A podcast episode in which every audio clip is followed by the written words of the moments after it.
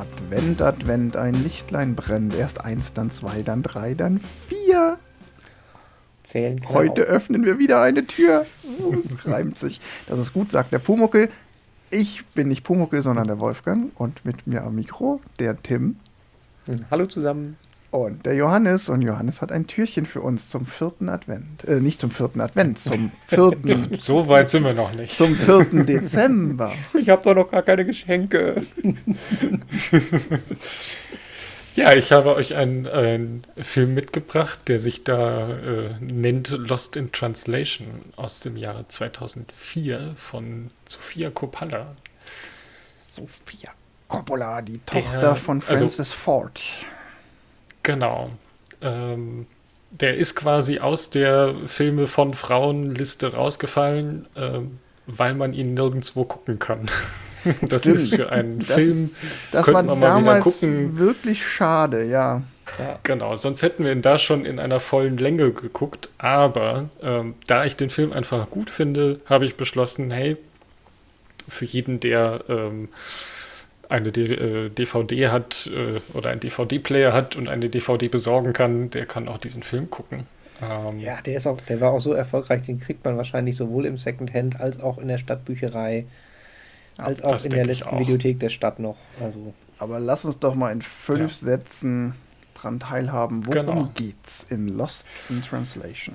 In Lost in Translation geht es vornehmlich um eigentlich 2 Hauptcharaktere. Eigentlich hat der Film nur 2 Charaktere.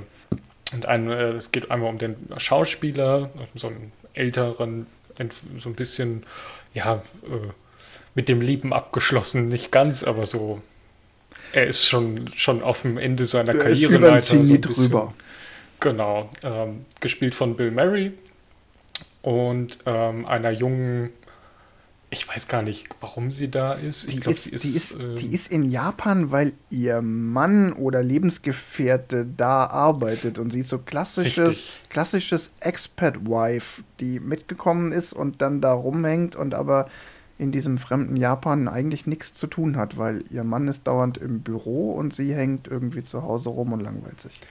Richtig, genau. Sie hat also keinen wirklichen Job, sondern sie ist einfach nur mitgereist mit ihrem, ich glaube tatsächlich, Ehemann, der Dinge tut. Den man Japan, aber nie kennenlernt. Da ist. Ja, den sieht man, glaube ich, so in 2 Szenen oder so, aber vollkommen irrelevant quasi. Und die beiden treffen sich an der Hotelbar spät abends, weil sie beide nicht schlafen können und fangen dann halt an, sich zu unterhalten. Beide halt in einem fremden Land, dessen Sprache sie nicht sprechen, dessen Gepflogenheiten sie nicht kennen und so ein bisschen einfach ja fehl am Platz sind, um nicht zu sagen, dass sie lost sind. Ja. Und die beiden fangen dann halt an in ihrer schlaflosen Nächte, weil sie quasi tagsüber arbeiten, beziehungsweise er arbeitet, sie macht irgendwas, fangen sie dann an, so ein bisschen Tokio kennenzulernen, indem sie halt in eine Karaoke-Bar gehen oder zu irgendwelchen hippen Spiele. So Arcade-Buden, so wie sie in Japan. So Arcade-Buden. So gibt, ne? Und halt auf irgendwelche lustigen Partys, die halt einfach auch viel darüber leben, dass sie, oder der Film lebt da viel mit, dass sie halt einfach sich treiben lassen und gar nicht so mitbekommen oder gar nicht verstehen, was um sie rum wirklich passiert, weil keiner spricht wirklich die Sprache, also so ein paar sprechen mit ihnen, aber die ganze Welt um sie herum ist quasi ein Mysterium, was eigentlich passiert. Dazu habe ich direkt da halt so ein bisschen treiben. Dazu habe ich direkt einen netten kleinen Funfact zur Produktion. Und zwar sind tatsächlich eine ganze Handvoll Szenen, sobald sie nicht so richtig mit dem Hintergrund agieren, sind tatsächlich, das Drehbuch ist geschrieben worden, aber die haben die so Nouvelle Vague-mäßig einfach auf der Straße in Japan gefilmt. Also der Hintergrund ist einfach das normale Japan und die Leute, die da rumlaufen, sind keine Statisten, sondern die sind halt, wir gehen jetzt hier in diese Arcade und drehen da diesen Film. Und der Hintergrund ist sozusagen echt und ja. Was? Deshalb also funktioniert das noch besser für dieses Konzept. Ihr Leben führen quasi. Ja. Ich finde an dem Film bedeutsam, also das ist wieder mal so einer, den wir alle 3 gesehen haben. Ich habe den interessanterweise gesehen 2003 in China. Und der ist offiziell 2002 erschienen, aber ich glaube, so wirklich in die Kinos kam der erst 2003. Auf jeden Fall habe ich den halt auch in so einer sehr nachvollziehbaren Situation gesehen. So selbst relativ neu in China, in einem fremden Land. Als deine Frau damals diese Karriere gemacht hat und du da saßt und nichts zu tun hattest. Nee, das nicht, aber trotzdem dieses... Und ich finde halt das Krasse, dass ich halt diese Stimmung, die der Film transportieren will, dadurch halt auch extrem gut nachvollziehen konnte. Schon auf eine Art und Weise, dass ich mich gefragt habe, funktioniert das eigentlich für Menschen, die das selbst nie erlebt haben, auch? Also deshalb, ich würde mich nicht wundern, wenn andere Menschen, die so eine Erfahrung nie gemacht haben, da gar keinen so Zugang zu dem Film haben, aber das ist für mich schwer nachzuvollziehen. Da müsstet ihr wieder aushelfen. Doch, der funktioniert super. Doch, auch der, wegen den Darstellern. Also ja, der funktioniert auch anders. Ja, sonst hättest du ihn nicht vorgeschlagen, das ist schon klar.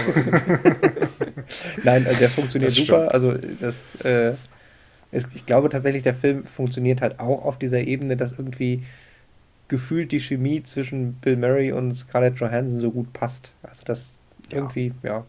Der lebt extrem von den beiden, von deren Schauspiel. Aber es ist ja auch, Johannes, korrigiere mich, wenn du es anders siehst, du hast den Film vorgeschlagen, es ist ja ein Film, der nicht wirklich über seine Handlung wirkt, weil es passiert ja auch gar nicht so viel. Die ziehen irgendwie 2 Nächte lang so ein bisschen um die Häuser und dazwischen langweilen sie sich. Es geht um die Stimmung, die der Film einlädt. Das passt eigentlich total gut zu Boyhood. Wir hätten den anders sortieren sollen. Also weil tatsächlich von der Art des Films, das, wie du es gerade beschrieben hast, das hätte ich noch zu Boyhood sagen können. Die Handlung ist nicht das Entscheidende, sondern irgendwie so die Situationsmomente zum Mitleben. Ja. Okay. Ja, also ich stimme da auf jeden Fall zu, dass dass die Story überhaupt nicht wichtig ist. Also es ist dieses Grundsetting, die beiden in einem fremden Land, auch an verschiedenen Stellen in ihrem Leben, die junge Scarlett Johansson, dessen Charlotte heißt sie, sehe ich hier gerade, und halt der schon in die Jahre gekommene Bob Harris heißt die Figur. Der also heißt Bill Murray. Ich dachte immer, der heißt der spielt sich selbst. Ja. Der könnte sich genauso gut selbst spielen, weil krass, ob der jetzt einen Namen hat oder nicht. Dass die Rolle noch einen Namen hat, war mir gar nicht klar. Aber wenn halt Scarlett auch Charlotte heißt, ist doch auch... Ja. Wem würdest du den Film denn empfehlen? Also ich glaube, man braucht schon so ein bisschen Filmliebe, um den zu sehen. Ich glaube nicht, dass der für jeden was ist. So uneingeschränkte 5 würde ich dem nicht geben. Vor allem muss man sich so ein bisschen drauf einlassen, weil der viel mit dem auch Nichtsagen spielt. Und das, wenn man den kann man, glaube ich, nicht so nebenbei gucken. Sonst ist er, glaube ich, super langweilig, weil es passiert halt so wenig und wenn du genau in den 2 Minuten halt irgendwie am Handy beschäftigt bist, dann dann denkst du halt so, okay, was soll der Film? Weil er lebt halt von so kleinen Momenten. Deswegen weiß ich nicht, also so spontan hätte ich einfach mal eine 3 gesagt. Was ohne du sagst, klingt nach einer 3. Ja. Genau. Ohne sie begründen zu können, warum ich jetzt nicht die 4 wähle oder so, sondern für mich persönlich sage ich, ich würde den halt jetzt auch nicht jedem sagen, jedem empfehlen und sagen, hey, guck dir den an, sondern das ist halt so ein... Du musst Bill Murray und Scarlett Johansson mögen. Genau. Dann bist du auf jeden Fall bei einer 4. Genau. Tim, wo bist du? Ich wäre tatsächlich eher, ich wäre bei einer 4. Ich kann das absolut unterstützen mit dem, es ist ein langsam erzählter Film und ich glaube, es ist für mich ein relativ typischer Kinofilm. Da explodiert zwar nichts, aber der arbeitet sehr viel mit Bildkomposition und mit seiner Ruhe und der hat Bilder und man muss sie auch angucken. Ja. Also das mit dem, was der Johannes gerade meinte, mit auf dem Handy nebenbei funktioniert wirklich nicht. Nee. Es ist wie ein gutes Fotobuch. Also du kannst das durchblättern und hast halt geile Bilder und erlebst, wie es da so ist. Und ja, super Film. Und also, ich glaube wirklich, wenn man sich die Zeit nimmt und einen Film wirklich als Film guckt, dann kann man den sehr gut gucken. Eine 4 für mich. Ich ziehe die Option, dass Letterboxd auch halbe Sterne vergibt und gebe ihm 3,5. Mit genau der Argumentation zwischen euch.